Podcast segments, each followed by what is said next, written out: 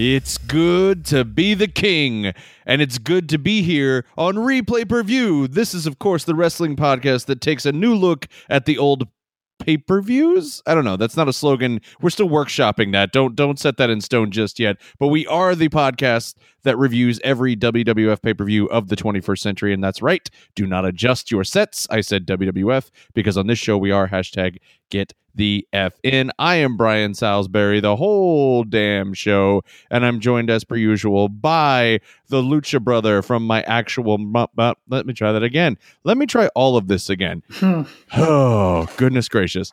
I am joined by my Lucha Brother from my actual mother, Mr. Blake Salisbury. What's up? What's up? Uh, as they say in The Lion King, long live the king, because this is the final King of the Ring pay per view. Oh, as it so- were. as it were as of today. so much to talk about there. But of course, we can't keep going without introducing the phenom that makes our show a three nom, Colossus himself, king of the ring? No, of brunch. It's Fancy Dan. Chit chit squeeze. Yep, we're all we're all auditioning things tonight, evidently. What's up, guys? How are you, Dan? Yeah, I'm doing okay. How are you? Are you sad that this is the last king of the ring and that you will never again be able to vote for Test when he is or isn't involved in King of the Ring? I am both disheartened and satisfied. That is how a lot of people review us on iTunes, actually. So I appreciate you echoing. You- so my so you got my one review. Okay, cool. I did. Thanks for thanks for giving us one star, your own fucking show. Thank you very much. Appreciate that. If you would like to maybe rate and review us on iTunes, I want to remind you you can find all the episodes on your favorite podcatcher and follow us on social media, even the ones that are burning down as we speak at Replay Per View. Fellas, as we mentioned, we are moving our way through 2002. Maybe not as quickly as we would like, but we are definitely moving through 2002. And we have arrived June 23rd, 2002, in Columbus, Ohio, at the Nationwide Arena for the very last King of the Ring. Now, Blake, you and I have debated, kind of gone back and forth. Is King of the Ring one of the big four? I think you were saying it wasn't, and your argument is definitely holding a lot more water now that we mentioned that King of the Ring is no more after this pay per view. So the fact that it's been retired kind of lends credence to your belief that it is not, in fact, one of the big four WWF pay per views. Yeah, I'm usually correct. Um, I'll, I'll say that. No, I'm just playing. Uh, it's basically one of the big five, right? And it's because of the lack of, um, I guess, focus and attention that they actually put on this pay per view later on. Because I think after the Austin segment, that's when King of the Ring kind of drizzled out. Uh, at the beginning of this pay per view, they go through each King of the Ring and they omit 1995 because I don't know why, but uh, you know, Savio Vega maybe. Um, but uh, yeah, they they kind of do this whole uh, spiel about how awesome King of the Ring is, and I feel like it was, but later on it just kind of fell off, and it really was just kind of an afterthought. You know, my new 4K TV is a Savio Vega, and I'm very happy with it. Uh, also, Blake, I think that you make a very interesting point that maybe the Austin 316 promo after the 1996 King of the Ring is to King of the Ring as the Undertaker Mankind Hell in a Cell match is to Hell in a Cell. After that point, it's like, why are we still doing this? Yeah, I, as of right now, I would agree with you about the Hell in a Cell. There's definitely not a lot of uh, content there, but I do think later on we'll get to some better matches. Uh, King of the Ring, though, I guess we're not going to. So this is it, boys. Strap in. We're in for a lackluster red. Now, Dan, did you join us for last year's King of the Ring when we discussed the Kurt Angle Shane McMahon street fight that led to one of the greatest botches slash accidentally awesome spots of all time? Oh yes, I uh, that was probably the that might have been one of the last well-rated uh, pay-per-views. it's kind of been a downward uh, downward trajectory from then. I, there's there have been some other good ones beyond that, but but no, this one th- from from last year to this, yeah, that was a that was a this one's a mess. The word inferior comes to mind. inferior, yeah, we'll go with that. we are experiencing, I think, Dan, if you use last year's King of the Ring as the starting line, we are really seeing the last gasps of the Attitude Era. And I think that's why we've had such a downward spiral in these pay per views Mhm. since then, is because we are literally watching an era that was problematic to begin with. Like it, it sort of fit the time that it began, but has, it, it wore out its welcome so quickly and stayed around for so much longer than it should have.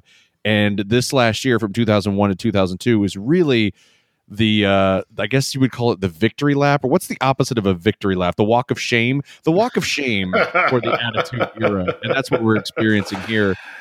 Yeah, no, I was actually thinking about that earlier today when I was, you know, you know, we were getting ready for this, and um, it definitely feels like, uh, I, I, and, and my, myself personally, I'm trying to. I don't like being so negative about like we, we like to watch this stuff and we have fun watching it, and then when we start talking about it, it's like, oh well, if they're so bad, why are we doing this? You know what I mean? So like it's Where it's were you those two years ago when we started this show? I know, right? Bad idea, mistake. um, but I was just I was thinking this earlier. I was like, I'm eh, knowing that this is kind of the uh, this is the nail in the coffin of the Attitude Era. Um, I, I, I look forward to being a little more positive in our reviews, maybe a little more optimistic about the matches, maybe the storylines or the they're not the tired old things that we're seeing, and that eventually they'll move into more of a oh this is new and entertaining, or maybe they'll give us something we don't uh, we we haven't seen for the past two three years. So I'm I'm pledging myself to be optimistic. Uh, I guess is what I'm saying. Um, so, but let's talk about this shit show first. It's it's similar to liking the Colts right now, or any fan of a Wow. team that is not doing so well. You still watch, and you're still excited to watch until your dreams are let down, and then you're like, okay, well, on to the next one, right? I did not realize that Blake was going to be Salt Bae on this episode and throwing it directly into our wounds. Yeah. So yeah. Well, if I would have thrown it anywhere else, it would have been fumbled on a sack. So it would have been intercepted. So I, uh, I think that we do. need Guys, to- stop squeezing the lemon juice into my eye. I know, right? It's just, it's just horrible. And I think Dan is pledging that we are going to get the F in, and the F is going to stand for Mm. fun because eventually this shit is going to be fun, right? yeah. Well, I think I think we've even had hints of of the new era of of wrestling that's coming in. Um, like we've, and I'm sure we'll talk about it later. But there's some there's some additions to the cast of of of folks that um, I'm looking forward to to seeing and how they change. Uh, you know, obviously uh, Brock Lesnar's coming in, and that was a big change, and he doesn't last long, right? Um, and then you know there I, I know that certain people come into the the company soon and i'm excited to see how they kind of impact the storylines and and what what goes down so so yes i'm i'm optimistic and looking forward if we look at the lay of the land right now too um, obviously we have the brand split right? That's apparent. Uh, kurt angle hogan uh, let's see who else we got. Uh, that they're on smackdown. Uh, and I guess Undertaker and Triple H kind of float between the two, and then you have Ric Flair, Eddie Guerrero, Steve uh, Stone Cold Steve Austin, which we're going to get to, uh, Chris Benoit on Raw. So it's definitely brand split full on, uh, and I feel like Mhm. we're going to get to the point where we're going to understand why I feel like the product is suffering right now because of that. Uh, because it's very difficult when people just flat out leave the company. So SmackDown's got the Hurricane, Jamie Noble, Billy Kidman, kind of the cruiserweight aspect of it, and then you got the Raw with kind of like the heavy hitters. So that's kind of the lay of the land right now with the uh, the roster and and um, where we're at with uh, yeah, just the overall product.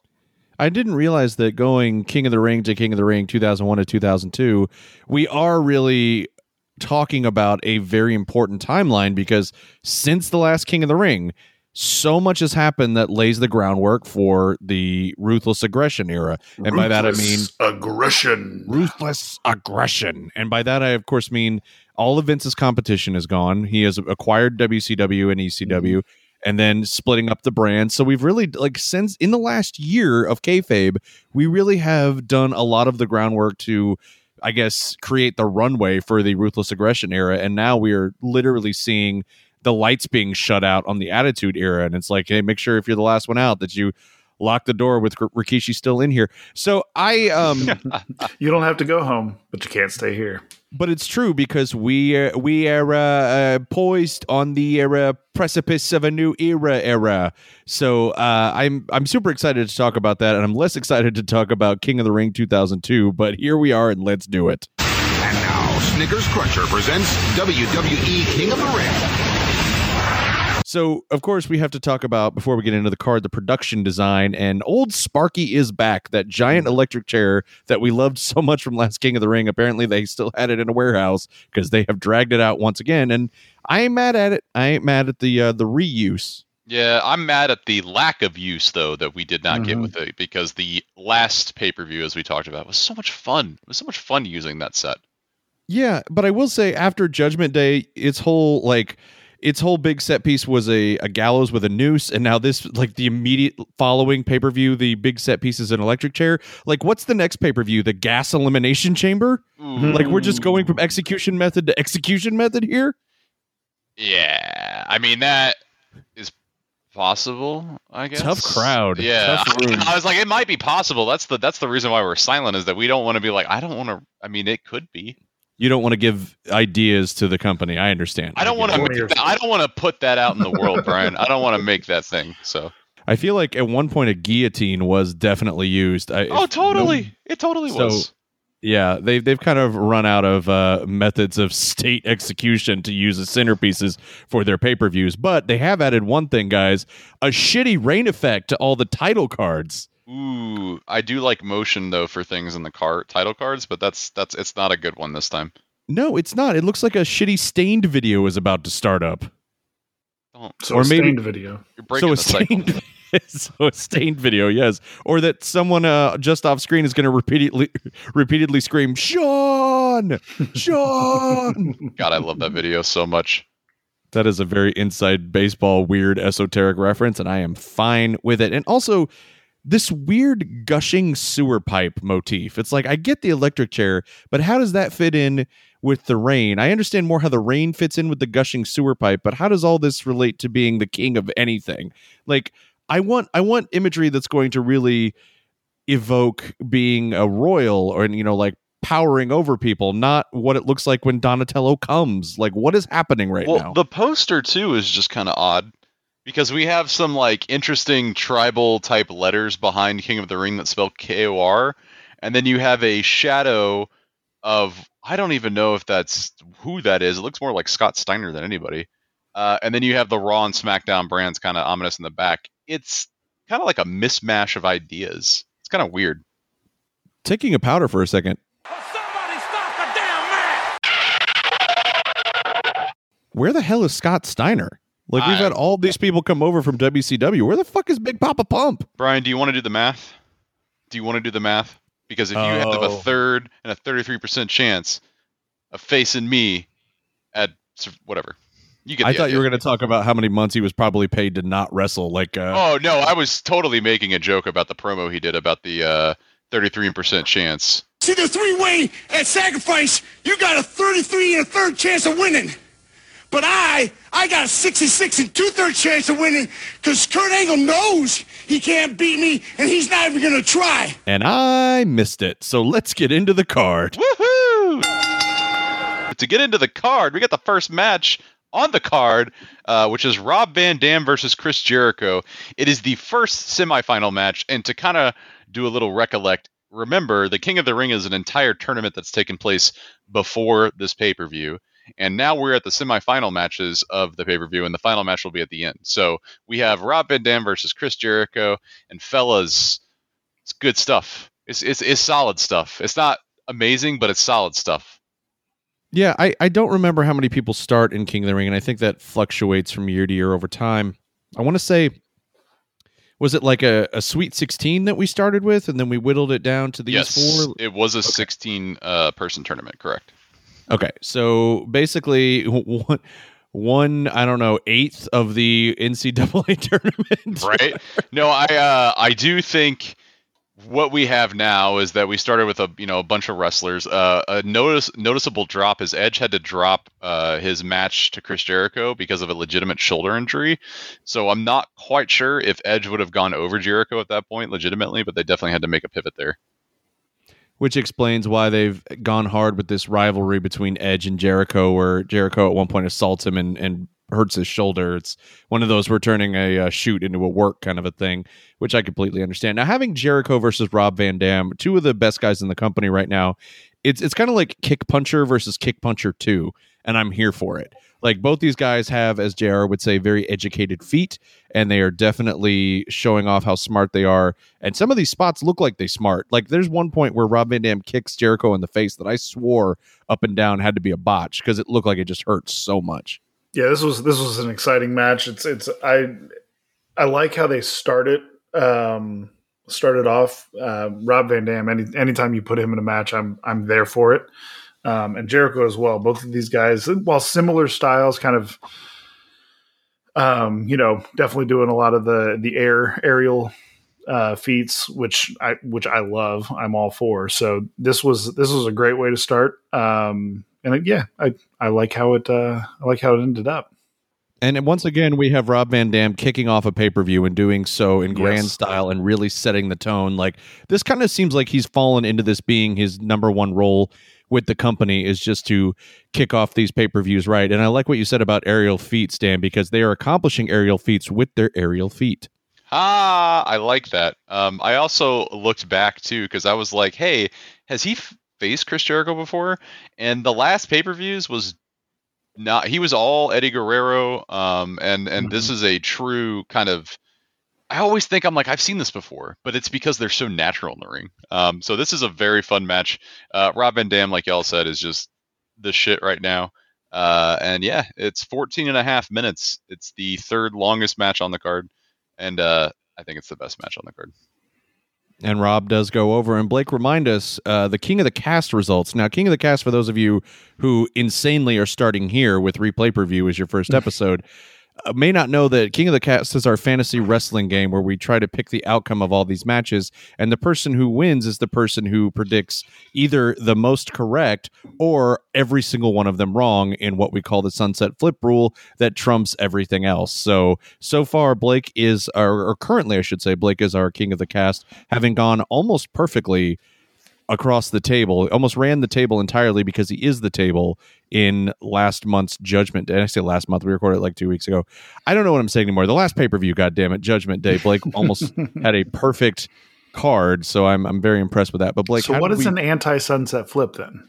It it's uh, it's a small uh, package?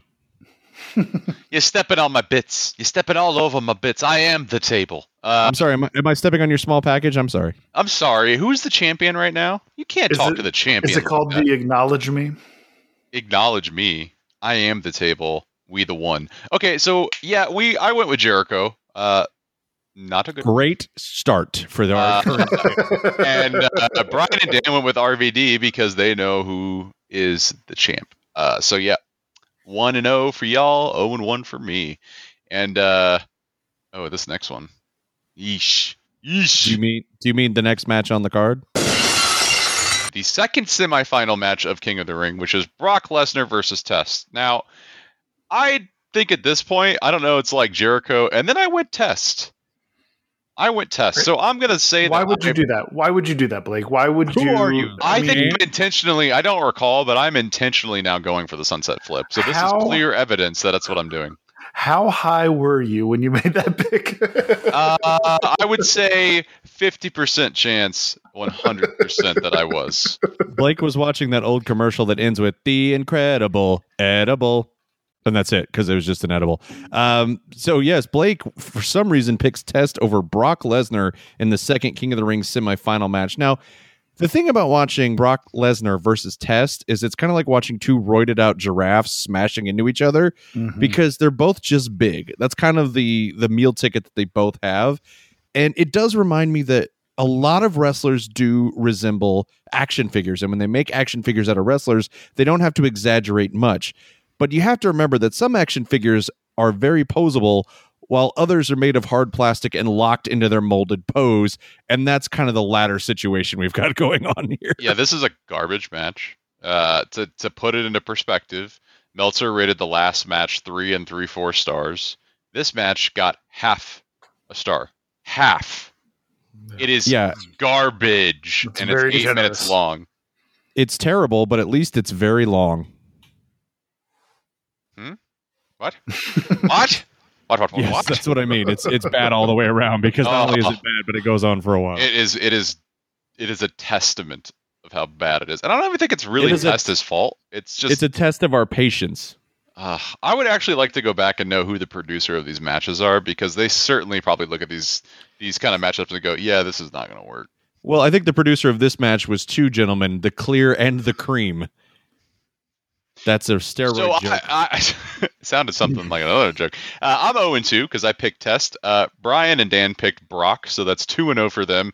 So we're all technically tied here. Am I right? Uh, no, uh, we are beating you uh, because both Dan and I have been right on the first two matches, and you've been wrong on both. So uh, I feel like Undefeated for the Sunset Flip go. I got you. I got you. I will say, Blake, it would be hilarious if either Dan or I picked Test in this match because we both picked Brock Lesnar to win the whole thing. So for us to have chosen Brock Lesnar to win the whole thing, but then to pick Test to beat Brock Lesnar in an elimination tournament would demonstrate a woeful lack of understanding of how any of those words work. Yeah, I don't know why I picked Test. For the next match on the card, we have the Hurricane versus Jamie Noble. Before you get into Who? this, I do. I yes. First of all, who? Before we get into this match, though, there's a segment after the Brock Lesnar test match where Lance Storm and Christian are bad mouthing America, and Lance Storm says America is the most hateful country in the world. And I just sat there grimacing, going, "Oh, when did Lance Archer get a crystal ball to see the future? Because that is scary accurate." Again, tough room. Anyway. I mean, I'm you're just- ripping off band-aids, man. It's yeah. I, what, do you, what do you want? you're right. I mean, Blake, Blake poured salt in the wound right. about the Colts, but I can't. Okay, fair enough. Fair enough. So yes, this Jamie Noble versus Hurricane match is for the cruiserweight championship, and uh, to, to echo Dan's sentiments, who the fuck is Jamie Noble? Uh, you know, he's cruiserweight uh friendly, I guess. He's like cruiserweight friendly. I mean, he he, Oh. he adds that level of of I guess expertise where he can go against the cruiserweight team. I this isn't a bad match. I don't think this is a terrible match. It's definitely better than the last match we saw. Um, and there's there's a lot of uh, quick back and forth, your typical shenanigans around the ring with a a female uh, a manager or female um, partner. Valet. Or, yeah, valet. That's the word. And uh, yeah, it's it's a it's a fine match. It's not doesn't need to be extravagant, but I think the cruiserweight is kind of fun. Yeah, so, So- was the valet the the tough enough Yeah, Yeah. person? Like, it was she she didn't win, or she did win, or she, was one of the winners? won. I don't. So first season, right? They had a male winner and a female winner, and the male winner was Maven, and the female winner was Nydia. This this this young lady, and she has been absent for a while because they very quickly realized that she didn't have quite the level of wrestling prowess that they needed, so they sent her down to the developmental leagues, and now she's back. The thing that I have really hated the last few weeks is noticing that, you know, after watching Tough Enough season two, is that, you know, they pulled a fast one on the uh on the finalists in Tough Enough season two, where they thought it was going to be a male and female winner again, but they ended up taking two females. But then they have taken like yet a, another female from that group, and they're just doing it for what I'm calling thong fodder, where it's like we're taking the hottest girls we can so that we can do these awful, you know, late attitude era bikini matches and and uh, lingerie shows or whatever. Nothing really related to wrestling. And it's bad enough that they're doing that, but then they're taking Nydia, who is not as classically a- a- attractive as those girls, and therefore making her this like redneck monster, and they're constantly dragging her for being ugly. And it's just like, fuck you. Like, you literally put this girl through the ringer to have this opportunity just to treat her like absolute shit. And it's just so, like, this is the reason why I'm not crying any tears for the departure of the Attitude Era. This is to me the Nydia is the nadir, you might say, of the Attitude Era, and the way that they deal with her and putting her with this awful gimmick, boring wrestler Jamie Noble just makes it all the more just disgusting to me. And and I will say the only thing that this angle, this this feud between Noble and Hurricane is doing is making me like Hurricane a little better. That's 100 percent true, and I can't believe that Vince would allow this to happen on his watch. I get that Hmm. reference. Um, I do think that you at the very Dan, be- when did you get Lance Storm's crystal ball? I- at the very I've had it beginning the whole time. at the very beginning you said that they went from tough enough and then they went to the main roster and then they went back down to developmental that's the problem is that developmental is very important and it's like clear that the tough enough angle is basically just to get somebody on the air to either e- exploit for whatever reason if they're attractive or whatever, or it's to it's to do everything other than wrestle and actually compete.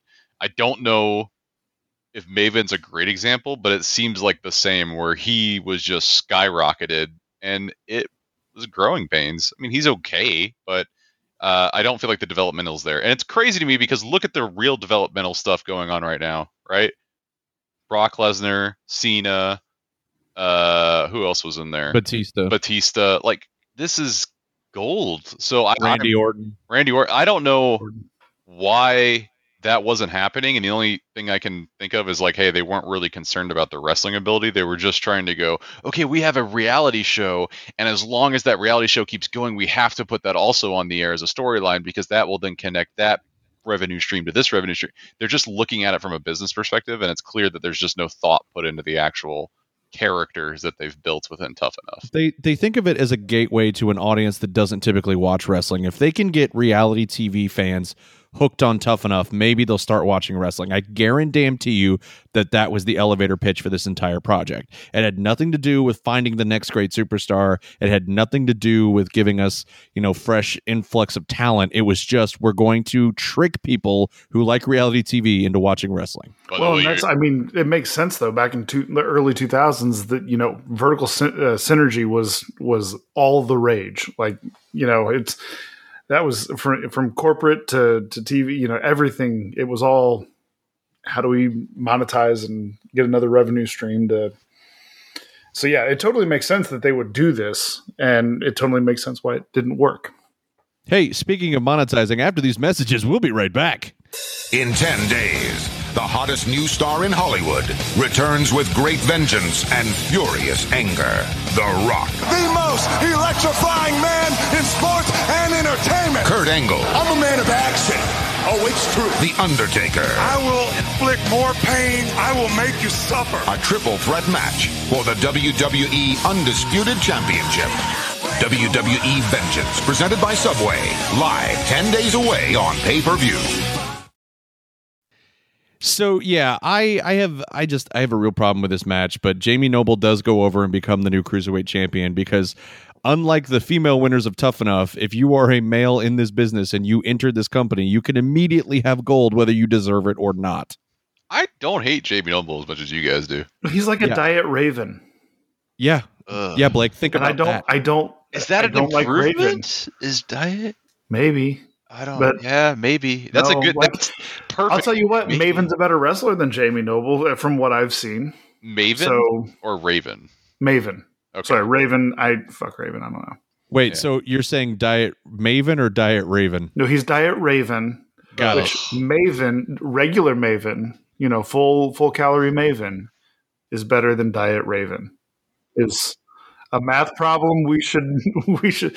I need a mathematician and a priest. So, Samoa Joe, you take your 33 and a third chance minus my 25% chance, and you got an eight and a third chance of winning at sacrifice.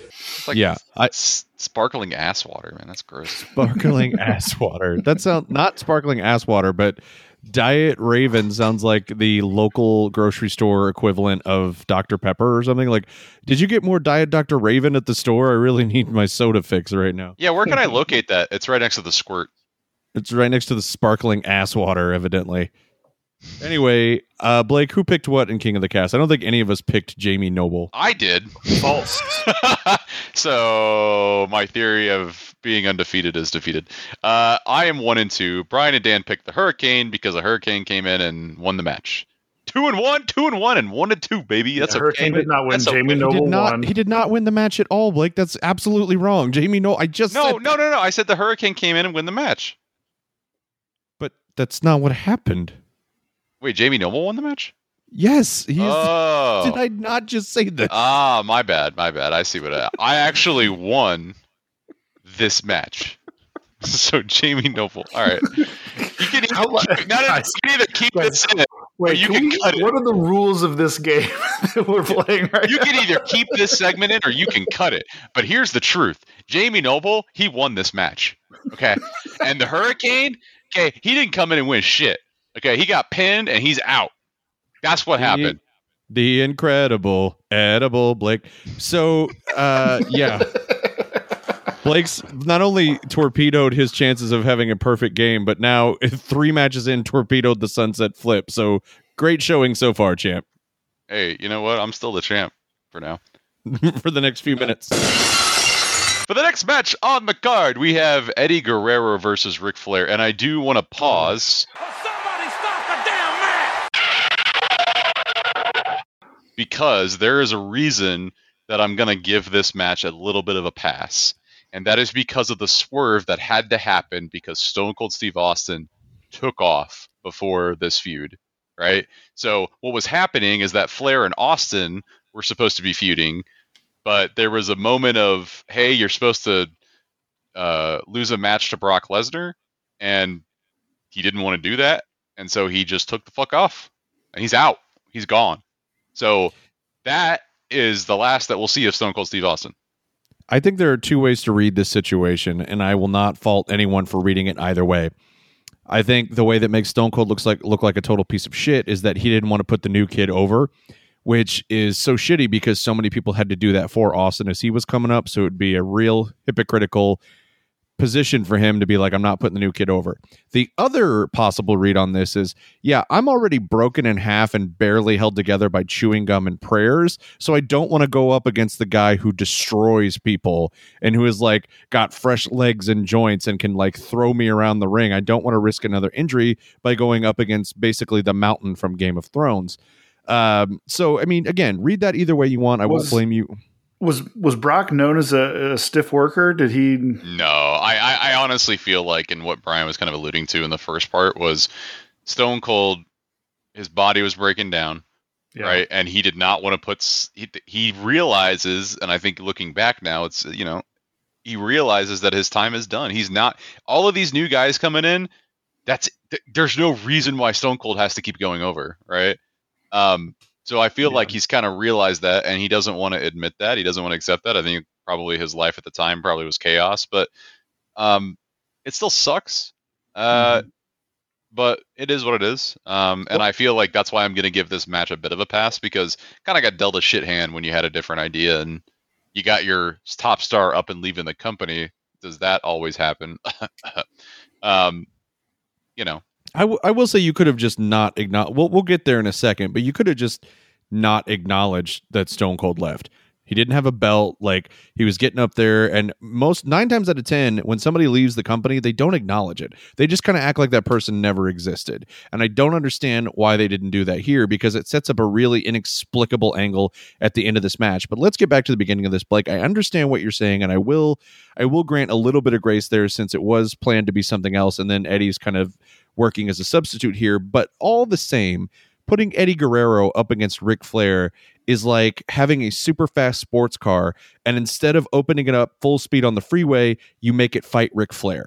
very much. It's very much a symphony versus a heavy metal type uh, type clash. It Oh, doesn't. not just a symphony, like old Baroque fucking I like Mozart. I music. like the idea though. It just doesn't. It's not executed right. The idea that you could do a com- combination of like the old school with with the new school, it just doesn't work here. That it, it, that's and it goes too long. It goes 18 minutes, right? Yeah, that kind of that kind of gimmick needs to be a short and sweet, like one way or the other. uh, You know, either the old goes over, the old wily, you know, wrestler goes over, the young guy comes in with his just his energy and and. But yeah, it it, it can't go on too long, and I, it definitely did, um, which is is really unfortunate because I think that it, it it's not a great thing for Eddie. Um, because he was clearly, clearly the better wrestler in this and, and carrying 90% of the weight. And Flair, who, as we talked about in the last thing, shouldn't be wrestling, Yes. shouldn't be allowed there. Yeah, when I compared him to classical music, and, and I said specifically Baroque classical music, it's because he is Baroquan. He is so old that if you slam him too hard, he will explode into dust. And the fact that he kept wrestling for 20 years after this just continues to to melt off and on, of course. But for 20 years after this, just continues to break my brain. Um, I will say Eddie is busting ass to sell everything that Flair is doing. And I you- think he's having fun. I think he's Oh, yeah. legitimately having fun working with Flair. I mean, you really these guys also worked. Did they work in the same company with WCW? I don't know if they crossed paths at that point, but um, you got to think that, they, that Eddie realizes the opportunity to be on the same stage as Flair. Take the hindsight with what we know now, right? But at the time, he Ric Flair is the biggest and one of the Yeah. greatest of all time. So Eddie definitely gives Ric Flair everything, um, gives him the victory as well, lets him go over, and and it's not great. I don't think it's terrible, but Meltzer gave it two and a half. I agree. I think it's it's fine, but what the intention of the match was was clearly going to be different. I would have been a little bit more interested to see what the Austin Flair thing was. Probably wasn't going to be great based on the Big Show Flair shit that we had to go through. So, um, yeah, Oh yeah, that, I, Eddie being in this made it a bearable match. it's tolerable. Like I, Yeah. I can't, I can't imagine what Flair, um, Austin would have would have turned out being. And I, oh, it, I, ooh, I'm, I'm glad, I'm glad that he found his peace and left because this, this would not have been good Brian, you want to go that- ahead? And, if it were that way. you want to go ahead and mention what we don't want to mention? Yeah, so this match also signals the official return of Chris Benoit. And uh, I didn't know he was back, and he comes in and interferes in this match. And they this is wh- what I was alluding to before. They work in this weird drop where apparently Eddie and Benoit are blaming Ric Flair for running Stone Cold out of the business, which makes absolutely no sense. No sense kayfabe. at all because the Why would they care? Well, also Benoit was a part of the Four Horsemen with Flair, so why the hell would he care about Austin? I know that you're going to Yeah. ignore that the other company existed, but you absorbed the other company and took the storylines with it because you tried to integrate it, right? they could have just not mentioned that Stone Cold was gone, which is what they've done every other time. So why go through the trouble of bending over backwards to create a stupid ass story that even within kayfabe doesn't make any sense when you could have just said nothing? Like, it's like this storyline and Tommy Dreamer have one thing in common: they should have just not said anything, and they would have been fine. Now, does he come back on the pay per view or does he come back before the pay per view? I don't recall. He might show it before the pay per view. I don't really recall. So but this is- basically, it, Yeah, it it may have been negates like the fact. It, I believe, reading p- previously to this, that he actually did show up with Stone Cold on a show. So it tells you that the nature of the story was still similar, and then they changed it. So it just doesn't make any sense from the get go, right? But I do think it would have been. I just got to give him a little bit of flag that okay, the story changed. This is kind of a meh performance, but hey, it could have been worse. Could have been worse. and I think they recognize that Ric Flair is not not the one to carry matches anymore because in this match it's like Benoit has to show up and get involved and then Bubba Ray Dudley has to come out and put Guerrero through a table just to keep the audience awake. That is what's so bizarre. What the hell does flipping uh, uh, Bubba Ray Dudley have to do with this? Like as much as as much as Benoit cares that Ric Flair drove Stone Cold out, absolutely nothing. So yeah, he puts him through a table, and Flair gets the victory. So it, it's just bizarre. Um, it's not for anything. It's not a title. It's not a opportunity. It's literally just a, a feud that seems like it's spun out because they just. it's definitely lost. not for fun. I can tell you that much. Hey-o. uh, looking at King of the Cast, uh, I went with your uh, with your Nature Boy, uh, and Brian and Dan went with Eddie. So we are now sitting flat at two, two, and two, fellas. Who's the dumb one now? so somebody tied. We're two two and two, or do we the Colts for fuck's we're sake? we're all tied at two, two, and two, and two, and two, and two, and two, and two, and two. What are you, Chuck Woolery now? Move on to the next match, damn it.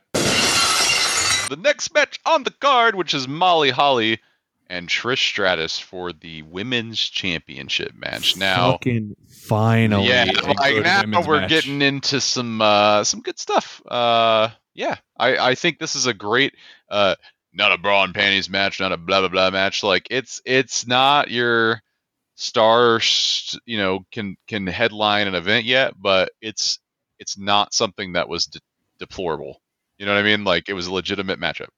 you could mathematically chart the inverse kind of proportion between like scantily clad female wrestlers in this era and and their their talent like if you watch the Mhm. match Molly and Trish are dressed like they're participating in Crown Jewel in Saudi Arabia like they really mm-hmm. are like well they're completely covered for the most part and like they they would have been able to enter Crown Jewel today not that I'm saying anybody should cuz fuck Crown Jewel and, and fuck going to the fucking Saudi Arabia.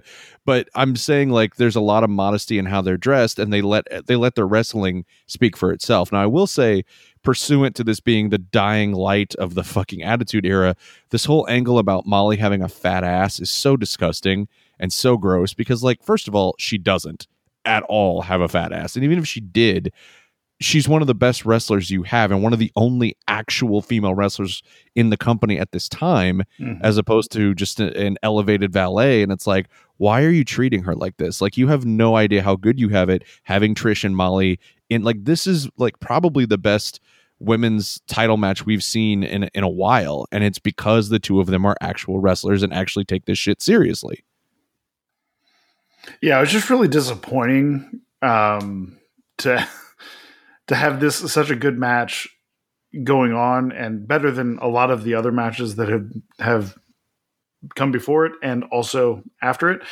Um, that that that they they just kept hammering. They just kept you know doubling down on this storyline that Molly Holly is like the female Rikishi. That that is offensive on many fronts.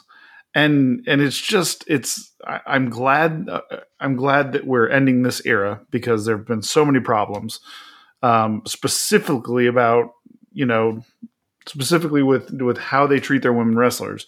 I hope it gets better in the future. I, again that optimism. I hope they they actually take their their their women's stable seriously. And i know in the future like the deep deep distant future they they start to it seems like but but uh, how long does it take to get there because this is this is unacceptable with how they treat treat their women Does anybody want to tell Wrestlers. you, tell them?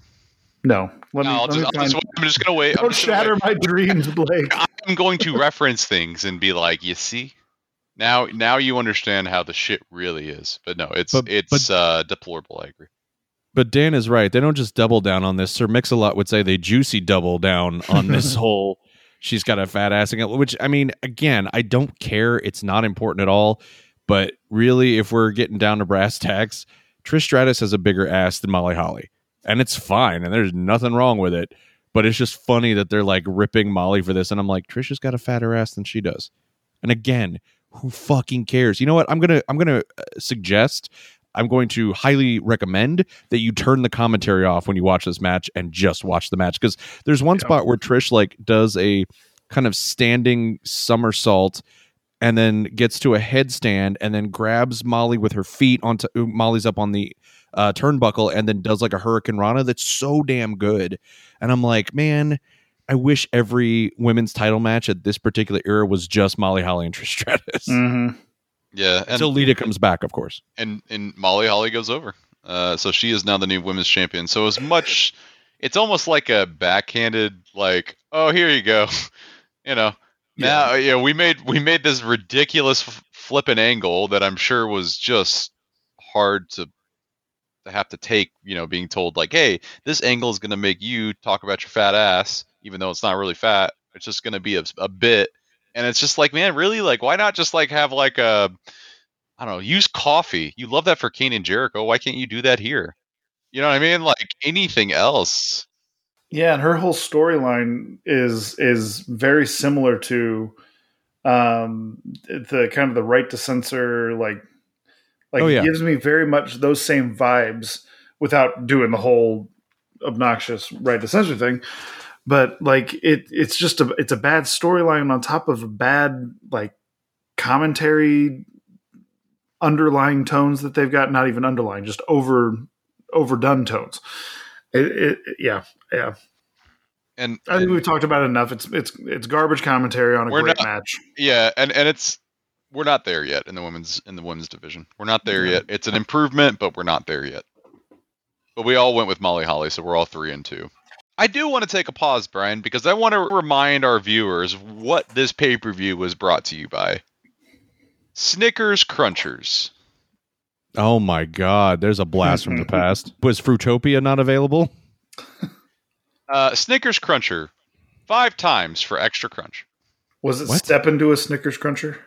Wait, wait. First of all, fuck you. Secondly, five times for extra. What was the what was that slogan? I mean, this is according to chocolatebrands.com. It says Snickers Crunch, 40 grams, five times for extra crunch. Do you is it five times the crunch or is it five? Like, are they suggesting biting it five times for extra crunch? I'm so confused by the. Also, what was the name of that website? Uh, chocolate-brands.com. I'm not going to Google that. I've Googled it already. Okay, so for the next match, you had on- that. No, no, no. You had that shit bookmarked. Don't lie to me. I, I like chocolate. Dot com. Dot com. Who bookmarked this shit? Who bookmarked this shit? Wait, And I'd really like to move on. continue. We'll return after these messages.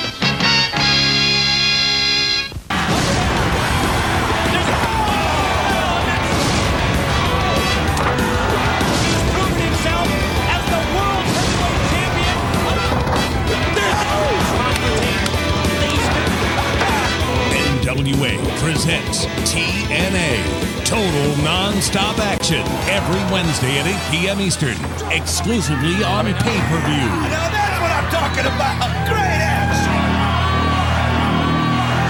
action. The next match on the card. Wait, do we have an angle in this? No. No, we have an angle in this match. That's right. I did a bit. Angle versus Hogan. Uh, yeah. uh, The, the American gold medalist versus the real American, according to Rick Derringer. I understand why they did this. I totally get it on paper, but no. I'm going to compare this match to the Eddie Guerrero and Ric Flair match. Why? Because we're talking about two different styles of wrestlers trying to tell a story and trying to do that. You know, hey, Hogan is this power worker, right? And Angle is the technician, and he's like the the you know the the constant wrestler, the actual legitimate wrestler, the Greco-Roman style, right? So I love the idea of trying to tell a story and pitting two people against each other. The problem is Hogan's washed, right? So if you can't bend over, if you can't really do anything more than your leg drops and you're going to point to the crowd and go, "Oh my," like that that worked and was a flash in the pan for WrestleMania. What was it? X8. This is not. It's just, ugh, you know Yeah. like Angle and Guerrero could have worked, and that would have been awesome. Uh, y- y- doing card surgery, you could have definitely put Angle in a better match, but Hogan now is drifting, Holy right? shit! I want to see that match. I want to see Angle Guerrero. That is Right? something that needs to happen in this Right? pay per view. Telling Yeah. you, telling you. So Angle Angle's trying. God bless him for trying. But when your opponent is damn near sixty years old and has a five move set, it's like what? How much can you do? You know, would you think if Yeah. Edge didn't get injured, would Angle and Edge still be doing a feud? I don't know. one hundred percent, Yeah. one hundred percent. So Because that what's was Hogan good doing? storytelling. So what's Hogan doing then? See, that's the thing is. Retiring. No, I mean, I clearly they're still going to involve him in a storyline because he's still on the card. So that's where I'm like, where would he be? I, that's what I don't understand. What does it be? Flair and Hogan? Did we already do that already? I don't know. Maybe it'd be Flair and Hogan, and then you could have had Angle and Guerrero. That would have been fine. You know, Could let that the let- Flair and Hogan been a dark match? Well, it would have been Lesnar and no Jericho. It would have been Edge and Van Dam. I don't know. It just it's all fucked. it's all fucked. I will say that the best part of this match is that the curtain, or maybe I should say the rug, is finally pulled back from the bald angle angle, and we finally get to see that glorious dome. So that's a thing. Chrome Yeah, but he already he th- that's the that's the crazy thing about this. He already admitted it on like the SmackDown right before. He was like, "I'm bald, I'm bald," and then he shows up with the wig on again, and it's like this is a, again a a ridiculous thing to be like even like mentioning. Like we also the you shaved your head, whatever, and then have Hogan of all people mocking him for this. It it blows my mind what these like what kind of cocaine were these writers on to Yeah. think this is a great idea. I love that Dan's position is that the genie is already out of the bottle of Rogaine. So why are you trying to stuff it back in? it's it's it's just the broken clock, right? Because even though this is stupid, they still know that they cannot put Hogan over at this point. Right. right? Yeah. Like it, it's ridiculous to think that Angle could not beat Hogan, and that's why it's literally a clean finish of a of a uh, of a tap out. So are we finally done with this shit? I think I'm going to make a bold prediction that Hulk Hogan will never wrestle in a match again because that prediction worked out so well for me the last time. Does anybody want to tell him? Does anybody want to tell? Okay, never mind. Uh, let's talk next about No, no, no, the no, no, no, best. no. No, no, no. The best thing about this pay per view, Brian, and that is the Goldust angle. With Okay, but first you have to talk about who won and who picked it for what in the King of the Cast. I You have to don't care about Hogan and Angle. Screw that. That was boring. No, I'm just playing. No, but you need to care about the format. Okay, fair. I went with the Hulk. Babe. I went with the Hulkster because I just thought that they're that stupid. They're gonna put him over. And Brian and Dan went with the logical Kurt Angle. So, uh, yeah, that's right. You heard it here first. The champion is down right now, three and three, and the uh, Dan and Brian are four and two. Oh my goodness, what's going to happen at the end of this match? We don't know, and by match I mean card. So let's get back to this segment where Goldust is impersonating The Rock. The Goldust has been doing a lot of impressions lately. He did a weird Steve Irwin one that was kind of funny, um, but he he I love the painted on eyebrows, and I just love Goldust weirdness right now. Yep. Like it's just working for me so much. I like it almost as much as I liked uh, Drunk Rocks monologuing in the the locker room. Like it's it's just it's it's weird. It's odd Yeah. to see, but still just endearing. Yeah, and and I like these angles because they're less about the rampant homophobia of the Attitude Yes. Era Yes. and more just about him being an impressionist, and I'm fine with that.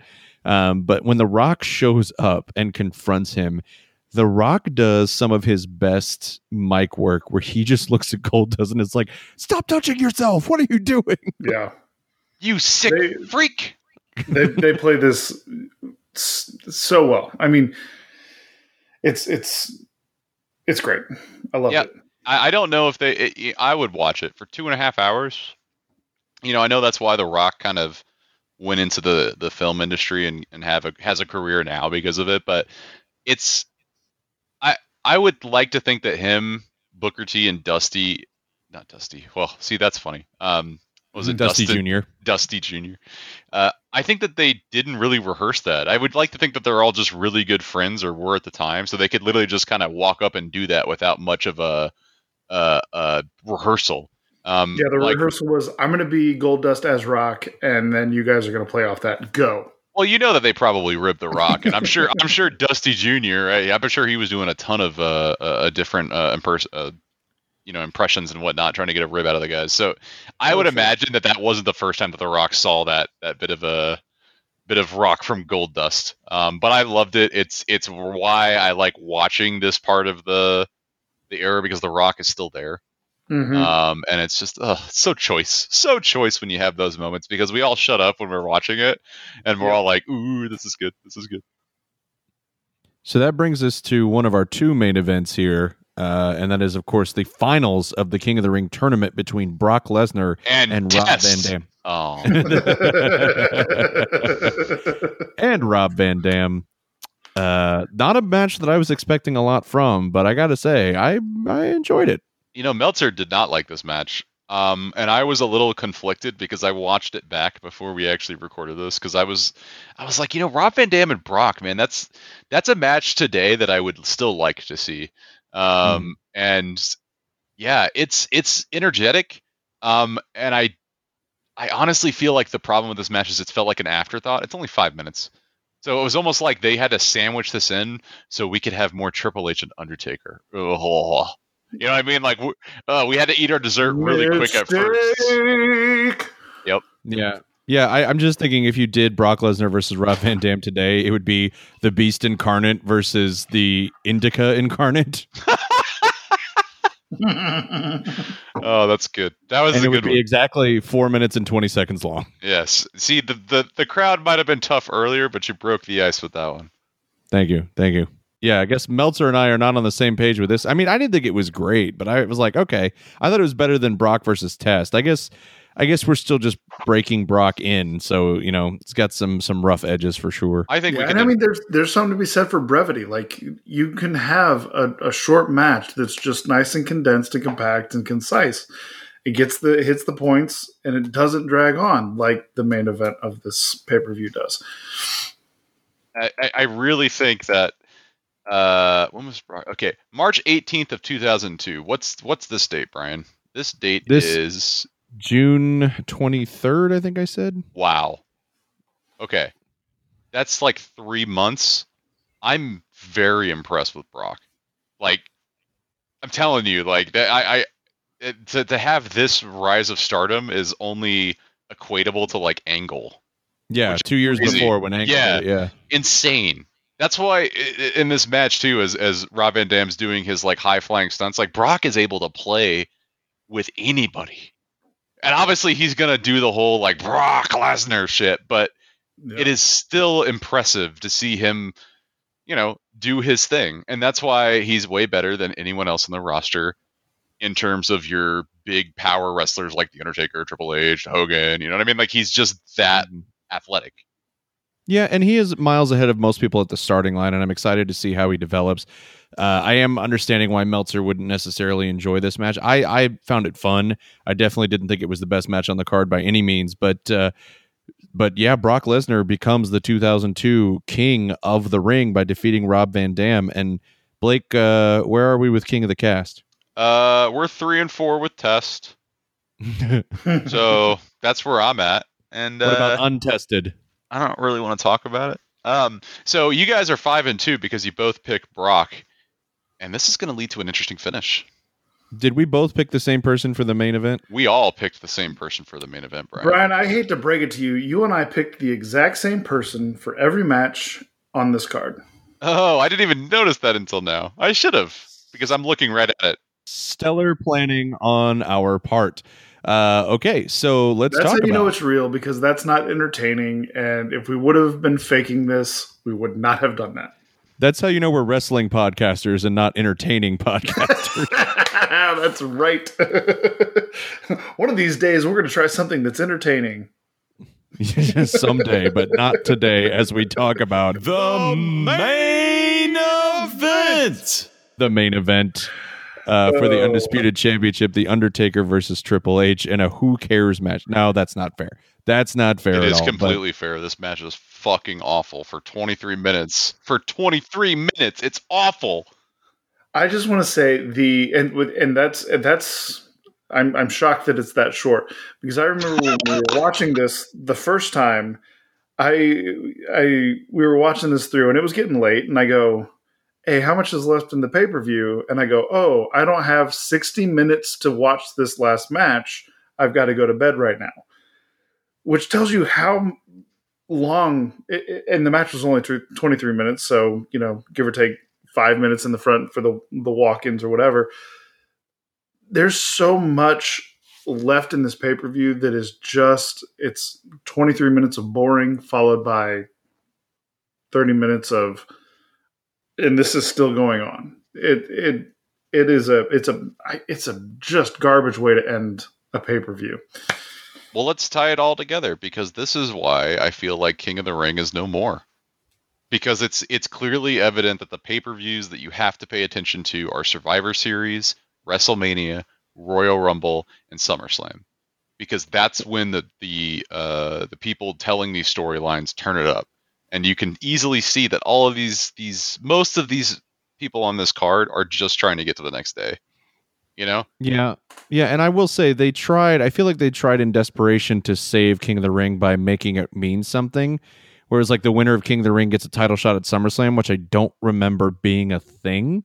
And and replay reviewers in the chat will of course correct me if I'm wrong, but I don't remember that being the, the incentive for winning King of the Ring. Well, it's the whole point of Brock Lesnar's the right choice to win, but it's not about who wins; it's about how it how it's told.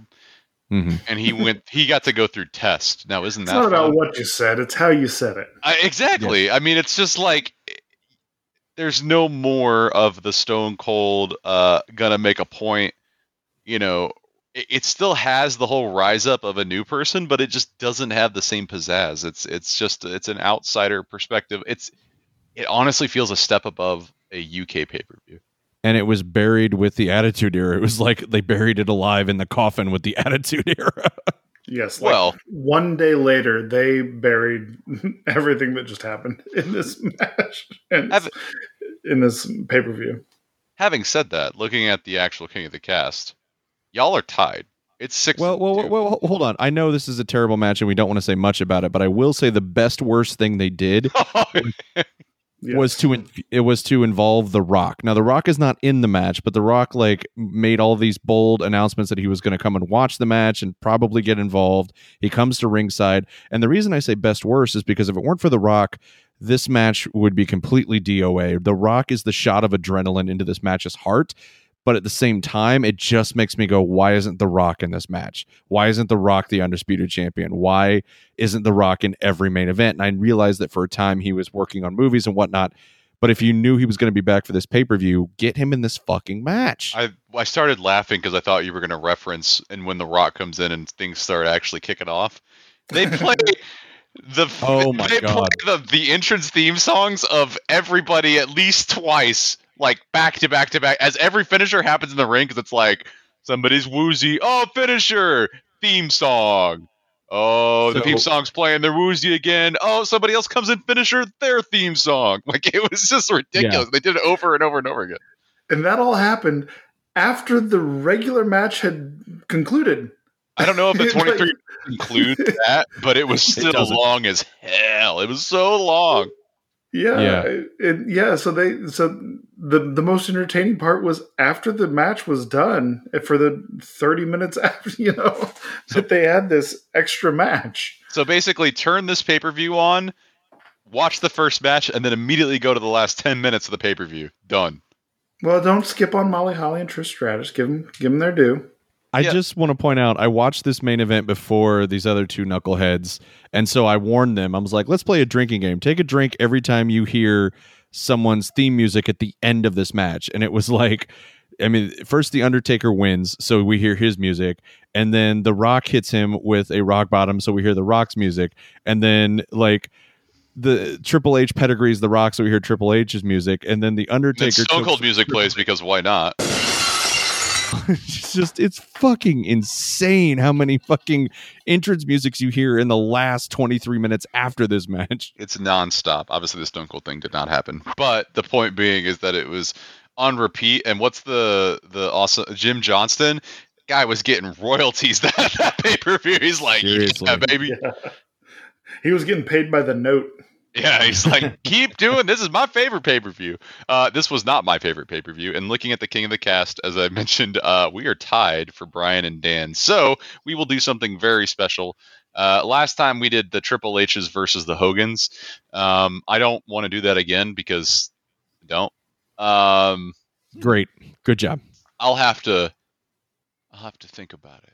All right, we'll That's get, we're going to circle back once we get through our final thoughts, and I'll be able to, to tell the uh, the audience what we'll do. okay and then and then what'll happen is you will hear a break and then we will come back having sorted it out and crowning a champion at the end of the episode because that is how time and editing work And that's the bottom line. Cause Stone Cold said so. let's go ahead and, and talk about the bottom line here. This is where we give the pay per view an overall score out of 10. So I will start with you, Blake. What is your score for King of the Ring 2002? Uh, I'm gonna give this three out of ten, uh, and I don't, I don't really feel bad about that. Um, this this is a terrible pay per view, and it should feel bad. It should feel very bad. you have a huge bunch of talent in this shit, and you come up with that. Piss poor, piss poor. I tell you, three piss pours out of ten. Stop pouring so much piss. Dan, how do you feel about King of the Ring 2002? I'm going to be a little bit more generous because I have had probably two more drinks than Blake has. So I'm going to give it a five Captain Morgan's out of 10. Um, I think that it did have some good matches. Uh, like we said, you know, the, the women's match, the first match, uh, the second Brock match that was nice and concise. Um, there were definitely some spots, and also I the, the potential of you know oh they were so close of having of having an Eddie uh, Kurt Angle match. Oh, if only, if only. So I'm going to give a hopeful five out of ten. I don't like saying this, but I'm going to come in between you guys, and uh, I'm going to say that I, I'm going to. I looked at this pay per view again. I looked at the matches that I liked. Overwhelmingly, I did not like the matches, so I'm going to give this four out of ten. Perfectly shaped Molly Holly asses because there is nothing wrong with her posterior, and it's bullshit that they keep trying to make us stop gaslighting us by thinking by making us think that she has a huge ass when she does not. Four out of ten from me for King of the Ring, 2002. Meltzer rated four matches out of the eight less than a star. Yikes! That is crazy. Not that that is telling. Not, I mean, it's telling, and I know Meltzer isn't the end all be all, but it, it just kind of gives me a frame of reference to kind of see the reaction at the time. He's the Roger Ebert of wrestling. He though, so is it's like, exactly, you know, exactly. it is what it is. So Blake, let's talk about our next pay per view. What is the next pay per view that we have coming up? We have vengeance. Vengeance. That's uh that's the sequel to it's like Friday the Thirteenth Part Five. No, that's Vengeance. Venge- I don't I don't know which one that is, but uh yeah, Vengeance is Vengeance one that still exists. Um, no. Okay, cool. So I wonder when this one's going to retire. What's gonna What's gonna last longer, the Vengeance pay per view or Hulk Hogan? We will find out as we continue to review pay per views. But let's go ahead and make our bold predictions for Vengeance 2002 right here on the show, so you know that we're on the up and up and that everything is above board. Perfect, perfect. So, uh, as I bring up the spreadsheet, ooh, we need to add a few columns here. Yep, let- let's do some. We're going to do some spreadsheet editing real quick. Yep. Spreadsheet surgery. Thank you very much. Yeah, Oh, thank yeah, you. yeah. I'm gonna put my name first because I'm first, and then that's the way. We'll Can my column be called Column Farrell? Can I Can I name my column Column Farrell? Brian, That's that's so wild. It's a fairable joke. Um, Billy Kidman versus Jamie Noble. Is this for anything? The cruiserweight title Yeah, match. cruiserweight. So this is where I have to really decide: do I want to go with what I want to happen or what I think the company will do? Jamie Noble. I'm gonna. Jamie Noble's coming in as the champion, correct? Uh, uh, It probably doesn't yes, say. because he won the last match against the Hurricane. So yes, I I'm would, gonna say that. I'm gonna say they allow him to retain for one pay per view and one pay per view only. So I'm going Noble. I'm going with Nicole Kidman's son. BK, BK all day. Uh, then And we that's a have fact, Brian. Look it up. I Oh, will. But also, Wow. please, nobody look that up. The next. I'll have to go to an AMC cinema to look it up before the movie where all the magic happens. I'm Nicole Kidman. No, you're gonna have to go to a Regal cinema because the next match is Jeff Hardy versus William Regal, and it Do you is- like how I set you up for that without even knowing what the next match was? Do you like the way I handed that off to you? That is some Guys, good that's podcasting. vertical sym- symmetry, synergy. we could take Yep, our we could, is. we could take It's our vertical cinnamon, all right. we could take our talents to South Beach and do nothing. Uh, True story. Jeff Hardy versus William Regal for the European title. Now, I first laughed at this because I was like, William Regal's way too old to be taking on Jeff Hardy, but then I realized we're not talking about today. Uh, so I'm gonna go with uh, I'm gonna go with a little bit of the JH here. I think he's gonna be able to to pull it off, but I do see Regal doing some shitty tactic shit because he is Regal, but he's not gonna win this one. I'm going Hardy. Guys, I've got to be contrarian. I'm going Regal. You literally go Burger King and then you don't go Hardee's. I don't understand. Uh, it's because BK Well done. Lounge all the way, baby. That's all the way. Uh, the next match on the card, we have Chris Jericho versus John Cena. This is John Cena's first pay per view. Oh my god! John Cena, who? Oh, I haven't seen him before. I, I'm going uh, CJ versus JC there. Uh, I think J- Chris Jericho is going to take over here, and I think Cena will probably do well, but he's not going to. He's not going to take Jericho's first first match. there. Also, can I just can I just say that I never knew that the secret ingredient to Blake shining comedically on the show was adding a spreadsheet to the discussion, but wow, dude. Really impressed with your spreadsheet banter so far. I just have to let you know that. I certainly, So ex- true. I certainly excel at things, don't I? Yes. Blake is really a little column A, delete column B kind of guy. Um, what was the question? See, you shouldn't have done this until the very end because now it's going to suck. Because I'm gonna be like, oh, now I'm double thinking it. Um, Brian, are you going CJ or JC here? Okay. Who and what? Oh, uh, John Cena versus Jesus Christ. Chris Christ! Jericho. Chris. Oh, oh my God! His first pay per view match is against Jericho. Uh, well, I'm gonna go. I think it's Jericho. I don't think they give the rookie a victory just yet. Uh, but yes, we we are definitely we literally, and I, you know, I'll give you a glimpse into the future that we did watch the Raw and SmackDown immediately following King of the Ring, and they were the two most important Raws and SmackDowns of the now completely established ruthless aggression era. The the Raw being uh, Vince McMahon saying the words ruthless aggression 72,000 times. And of course, the SmackDown being the debut of one Mr. Jonathan Cena. So big, big, big turnaround from King of the Ring to immediately into ruthless aggression. But I don't think they give the rookie this victory. I'm going to go with Jericho. And I will stick with being a contrarian, John Cena. Oh, wow. Didn't see that coming. Are you going for a sunset flip? Maybe. You don't know. I don't. I do nor not. do I. Nor do I. And uh, for the next match on the card, uh, honestly, this is an interesting one. This is Lesnar versus Van Dam. Now, I hope that they're going to take this opportunity to actually give them more time in the ring because I did think that there's glimpses of fun, fun times to be Mhm. had. Uh, I don't see RVD going over Mr. Brock, so I'm going to say Brock for me. Um, Brian, what was your uh, what what was your two cents on this match that you haven't seen? I'm going to go with Brock for reasons I don't want to share because I don't want to sway anyone's vote. This is for the Intercontinental title match, which oh, I think, call out. Yep. as we have said before, this at the time at least was a lead up for um, for bigger things. Uh, and since I'm going for the sunset flip, Rob Van Dam. Very well, Dan. Oh, this one's going to test me here, Yep. and Hey-o. not because test is in it. so, So Dan picks test anyway. That's how a- you get the sunset flip. It's an all test all day.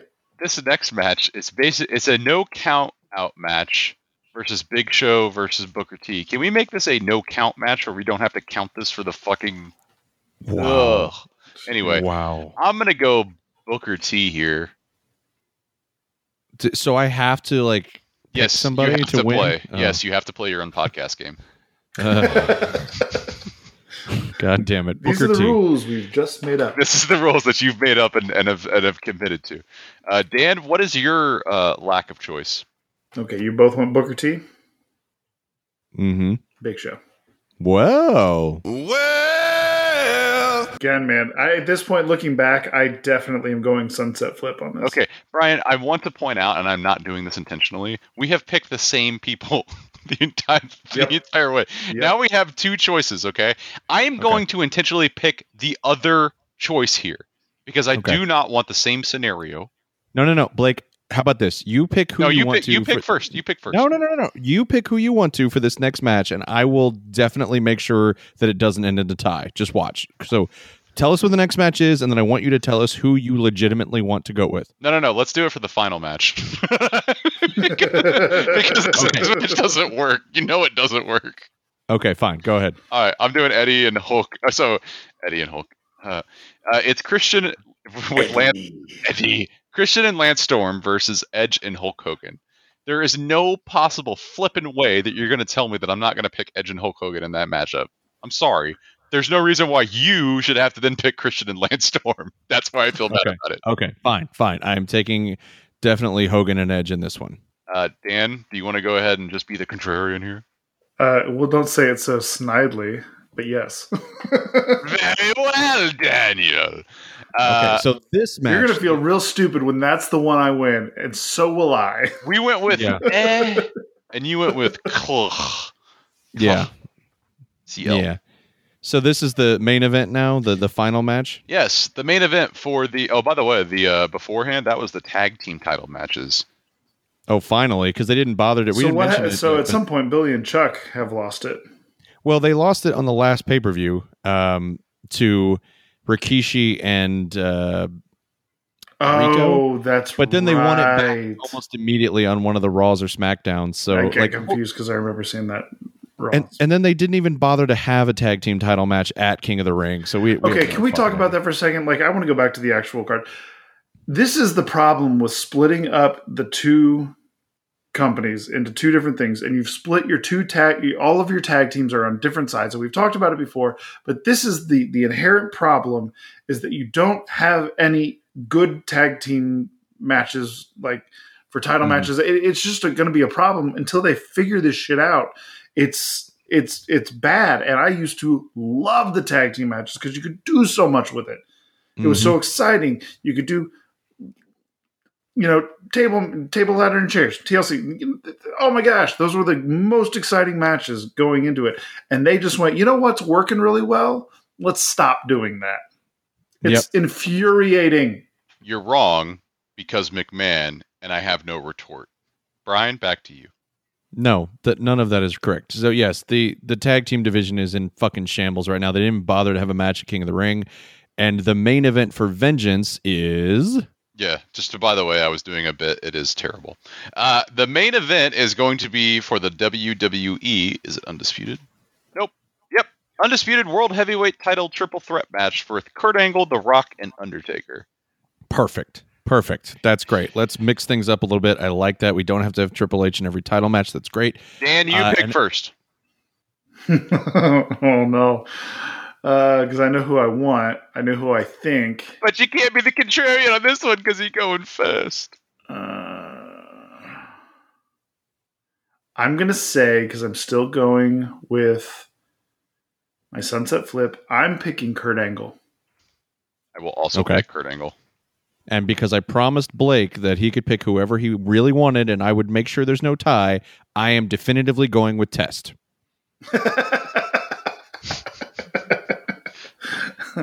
no, pick the right one. Pick the rock. Under Undertaker retains. Oh, I'm, you I'm thought going with that- Undertaker. really? Okay. oh, okay. That's shocking. You're going with Yeah, we gotta- UT. Oh, I could have been the contrarian and also picked the rock. You want to change it? No, I'll, Why would I'll I wanna- still, I'll still go with Kurt Angle Okay, I will too. because I actually think the rock is going to take it over for a bit.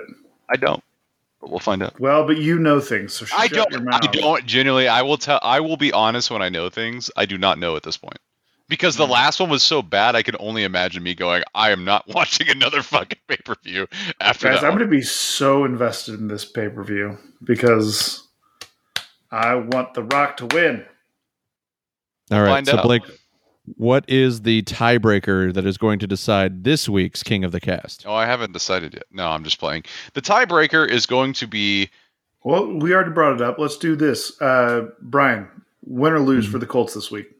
I was going to say. there. say. we go. actually- there we go. That's better. That's better. Jeff So- Saturday's inaugural game as head coach for the Indianapolis Colts. Win or lose?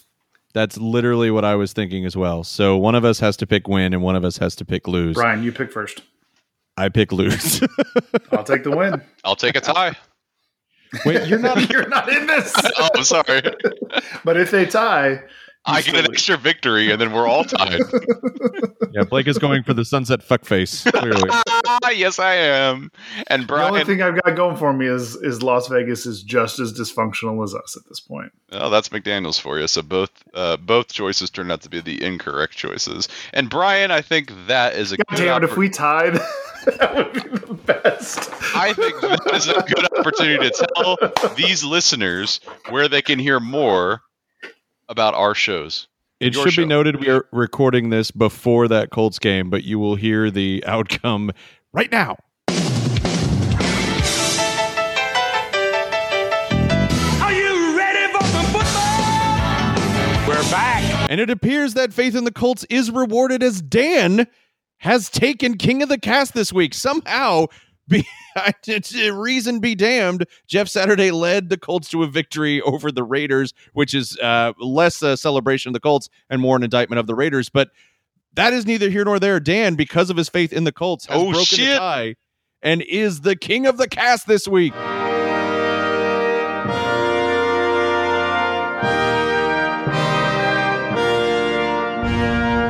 It's uh, it's bittersweet, guys, because not only did that uh, did that win uh, put us back in the draft order, uh, it's probably not going to go well for the rest of the season. So it's I feel like it's a it's a hollow victory, but uh, but I'll take it nonetheless. Thank you. And the season's over. So that's going to do it for this week's episode. You can find our entire back catalog on your favorite podcatcher and follow us on social media. If you really like the show, of course, we encourage you to go to patreon.com slash junkfoodcinema, where if you subscribe for a dollar an episode, that's a $4 a month commitment. You get all of that bonus content. You get ad-free episodes of this show. You get to have access to our Discords and our Zoom happy hours, a lot of great stuff, and we greatly do appreciate it. Uh, gentlemen, would you like to do your digital plugs as well? I really like the show.com. Boss at Sally 08. Thanks everybody at Instagram. Yeah, I'm just here living in Indiana. Uh, you can find me on You want to give them your home address? on one, two, three, four, five Main Street, Fishers, Indiana. One, two, three, four, five, six, seven, eight, nine, ten, Eleven, eleven, twelve. twelve. home invasion. Uh, that's great. I'm, I'm glad that we we got to do this. We will see all y'all for vengeance uh, because uh, vengeance is mine. Save McMahon, and uh, yeah, let's just go home Let's take it home. before Hogan gets any older. Take me home tonight. I don't wanna. Go ahead. I don't want to let you go till Ric Flair's final fight. Ooh, that's a good one.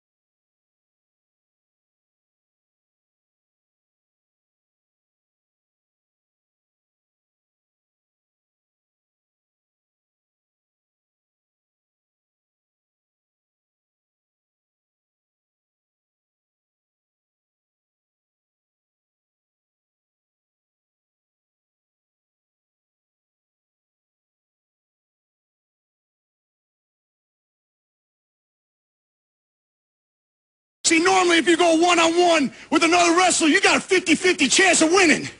But I'm a genetic freak, and I'm not normal. So you got a 25% at best at beating me. And then you add Kurt Angle to the mix, your chances of winning drastically go down.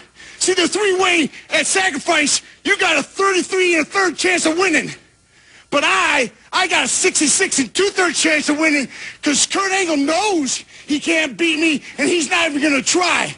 So, Samoa Joe, you take your 33 and a third chance minus my 25% chance, and you got an 8 and a third chance of winning at sacrifice. But then you take my 75% chance of winning, if we used to go one-on-one, and then add 66 and two-thirds percent, I got 141 and two-thirds chance of winning at sacrifice. See, Joe, the numbers don't lie.